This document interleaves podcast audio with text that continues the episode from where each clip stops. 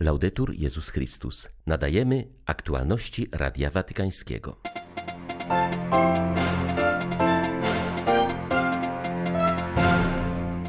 Kościół jest synodalny albo nie jest kościołem, powiedział papież podczas spotkania z jezuitami w Kanadzie. Rozmowa miała charakter prywatny i dopiero teraz opublikowano jej zapis. 2 lata po eksplozji w bejruckim porcie sytuacja społeczno-ekonomiczna w Libanie nadal się pogarsza. Libańczycy tracą nadzieję na lepszą przyszłość. Kolejny dzień trwa Festiwal Młodych w Medjugorju. Swoje świadectwo do uczestników spotkania wygłosił biskup Jan Sobiło z diecezji charkowsko-zaporowskiej. Zachęcił do ofiarowywania różańców dla Ukrainy. 4 sierpnia witają Państwa ksiądz Krzysztof Ołdakowski i Łukasz Sośniak. Zapraszamy na serwis informacyjny. W trakcie pielgrzymki do Kanady papież Franciszek spotkał się tradycyjnie z miejscowymi jezuitami. Odpowiadał na pytania związane z samą podróżą, a także synodalnością, zmianami w prawie kanonicznym w odniesieniu do nadużyć seksualnych w Kościele czy rozumienia liturgii. Rozmowa miała charakter prywatny i dopiero teraz opublikowano jej pełny zapis. Franciszek na pytanie o swoje wrażenia z pielgrzymki odpowiedział, że wdzięczność za dotychczasowe działania ze strony Kościoła należy się przede wszystkim biskupom, którzy przed kilkoma laty rozpoczęli proces pojednania. Wykazali prawdziwą jedność, dzięki czemu sprostali wyzwaniu tragedii szkół rezydencjalnych. Zapytany o synodalność, Ojciec Święty zaznaczył, że nie powinno się używać przymiotnika synodalny w odniesieniu do Kościoła, bo przez to można błędnie myśleć o synodzie jako o nowoczesnym remedium na jego bolączki. Kościół jest albo synodalny, albo nie jest Kościołem, podkreślił papież. Po raz kolejny przypomniał, że synod nie ma być niczym zgromadzenie polityczne.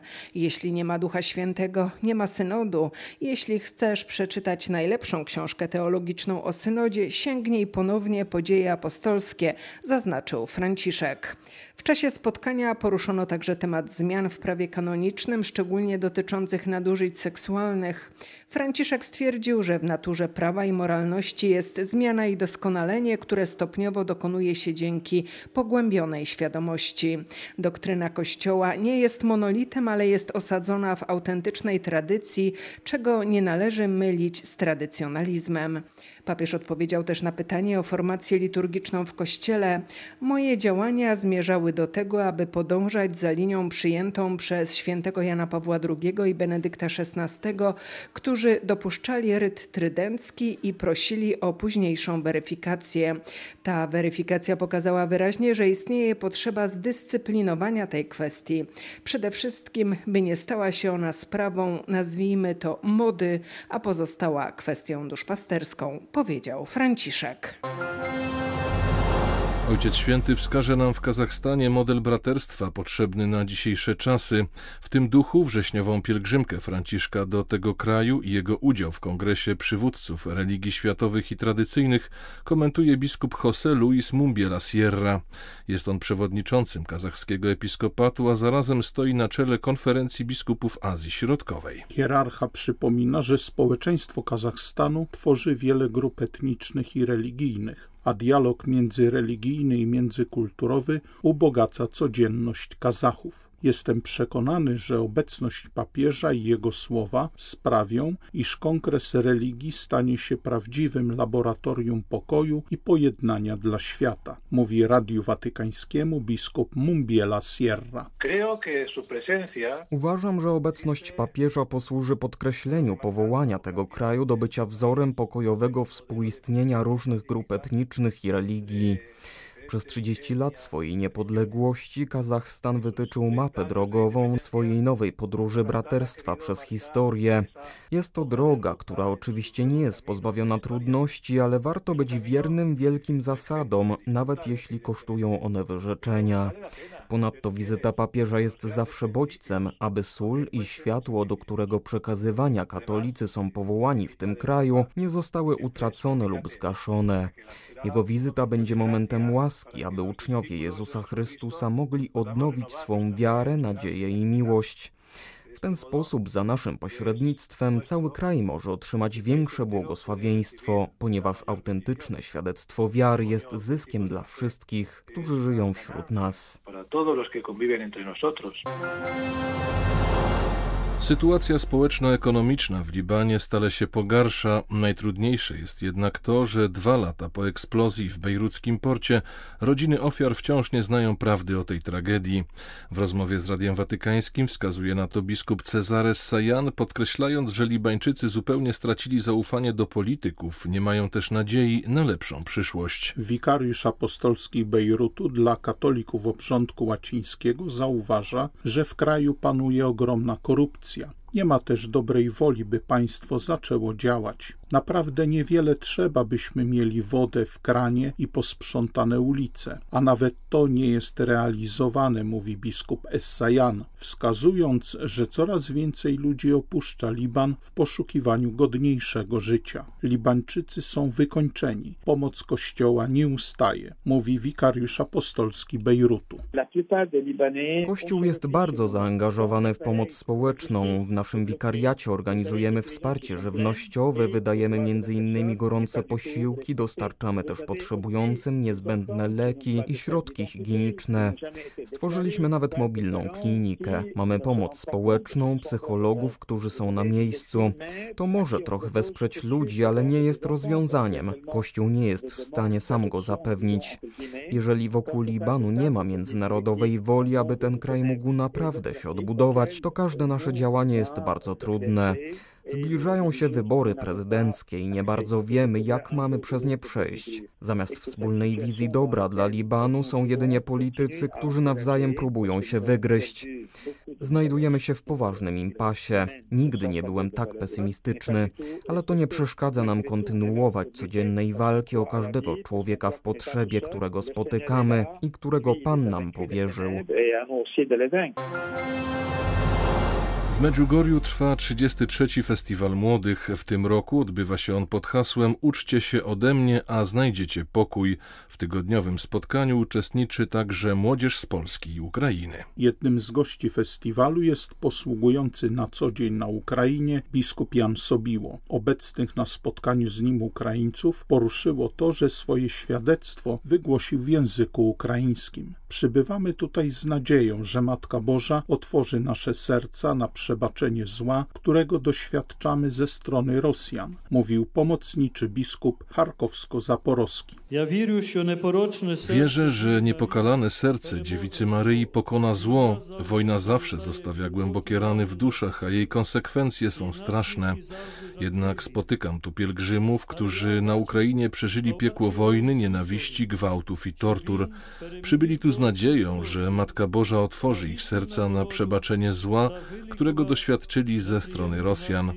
Maryja wie, że tego po ludzku nie da się przebaczyć, ale tylko na jej rękach możecie wypłakać wasz ból i ofiarować go Jezusowi, który każdą łzę potrafi przemienić w radość i pokonuje konsekwencje wszystkich złych uczynków. Bogu Rodzica podtrzymuje serce każdego swojego dziecka, które przychodzi do tego duchowego szpitala, jakim jest Medjugorje. Tyle nawróceń, tyle spowiedzi, tyle odpokutowanych grzechów. Widzimy, ile nadziei pojawiło się tutaj w ludzkich sercach i ilu poranionych ludzi odnalazło tu na nowo sens życia. Jestem tym osobiście głęboko poruszony. Biskup Jan Sobiło zachęcił do ofiarowywania różańców dla Ukrainy. Zapewnił, że wszystkie różańce, które zostaną zebrane podczas festiwalu, trafią do osób, które ich teraz najbardziej potrzebują, a więc w miejscach, gdzie toczą się zacięte walki i wielu traci nadzieję. Wojskowi, z którymi w ostatnim czasie często rozmawiam, mówią, że kiedy przychodzi najstraszniejszy moment, gdy traci się nadzieję, przychodzi pomoc z nieba. Są przekonani, że uniknęli śmierci przez wstawiennictwo Maryi. Choć w czasie walk używają różnych rodzajów broni, to wierzą, że najpotężniejszą z nich jest różaniec. Można ich często zobaczyć z różańcem na szyi. Paciorki różańca są jak kamienie, które ma w swojej torbie Dawid i dzięki którym pokonuje Goliata. Obecne zło wydaje się być właśnie tak potężne jak Goliat. Jestem przekonany, że nie wygramy z nim, jeśli nie użyjemy tej broni, jaką jest różaniec. Modlitwa różańcowa, częsta spowiedź i słuchanie Słowa Bożego są tymi narzędziami, którymi Bóg posługuje się, by zwyciężyć zło.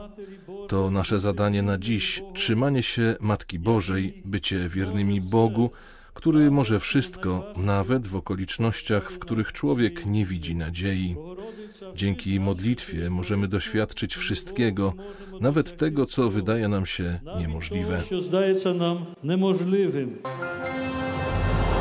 Kolejny dzień trwa intensywny ostrzał ukraińskich miast. Tej nocy najbardziej ucierpiał Charków, Mikołajów i Nikopol, na który spadło ponad 60 rakiet, rujnując ten przemysłowy region Ukrainy. Jednej doby Rosja wystrzeliła w naszą ojczyznę pociski warte ponad $100 milionów.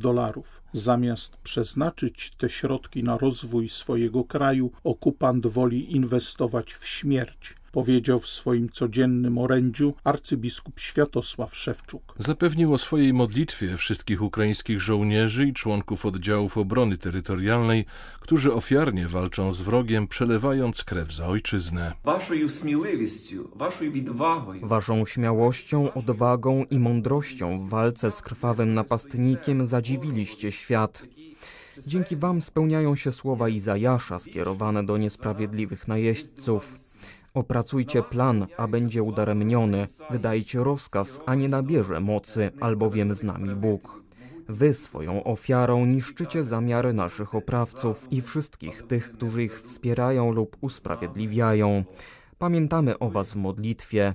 Wiedzcie, że nad głową ukraińskiego księdza, który sprawuje Eucharystię w waszej intencji, nigdy nie zachodzi słońce. Nasi kapłani modlą się za was w Australii, w krajach Dalekiego Wschodu, w całej Europie, a nawet w Rosji. O swojej pamięci w modlitwie informują mnie księża z Argentyny, Brazylii, obu Ameryk i Kanady. Na całym świecie zanosimy modlitwę, aby Ukraina zwyciężyła w tej sprawiedliwej wojnie obronnej. Boże, błogosław Ukrainę i nasze wojsko, błogosław wszystkich, którzy solidarnie się z nami modlą, podtrzymując Ukrainę w jej słusznej obronie. Daj Ukrainie i światu Twój sprawiedliwy Boży pokój. Sprawiedliwy Boży mir. Każdego dnia jesteśmy wzywani do zrobienia jednego kroku więcej niż jesteśmy przyzwyczajeni, ponieważ wciąż pojawiają się przed nami nowe wyzwania. Tak zinterpretował zaproszenie do odwagi skierowane do jezuitów przez papieża podczas modlitwy Anioł Pański przełożony prowincji eurośródziemnomorskiej Towarzystwa Jezusowego. Ojciec Roberto del Riccio odniósł się także do zaangażowania jezuitów na granicach poprzez dzieło inkulturacji Ewangelii, co stanowiło ważny aspekt ostatniej pielgrzymki pokutnej papieża do Kanady. Powiedziałbym, że niezbędną rzeczą jest odwrócenie perspektywy. Nie wyobrażajmy sobie, co jest tylko częściowo prawdą, że ci, którzy wierzą, przybywając do miejsca, gdzie nie było wcześniej kościoła, przynoszą to, czego tam w ogóle nie było. Musimy nauczyć się patrzeć na Boga już działającego tam, gdzie przybywamy. Tak więc spojrzenie wiary inkulturowanej to spojrzenie wiary, która zadaje sobie pytanie, jakie są nasiona, które już zostały tu zasiane i przyniosły owoce, i opierając się na tym przemieniać to, co jeszcze wymaga nawrócenia. Wymaga to wspólnoty osadzonej w tej konkretnej kulturze, która pokazuje we własnym inkulturowanym życiu, że może żyć jako licząca się wspólnota. Były to aktualności Radia Watykańskiego. Laudetur Jezus Chrystus.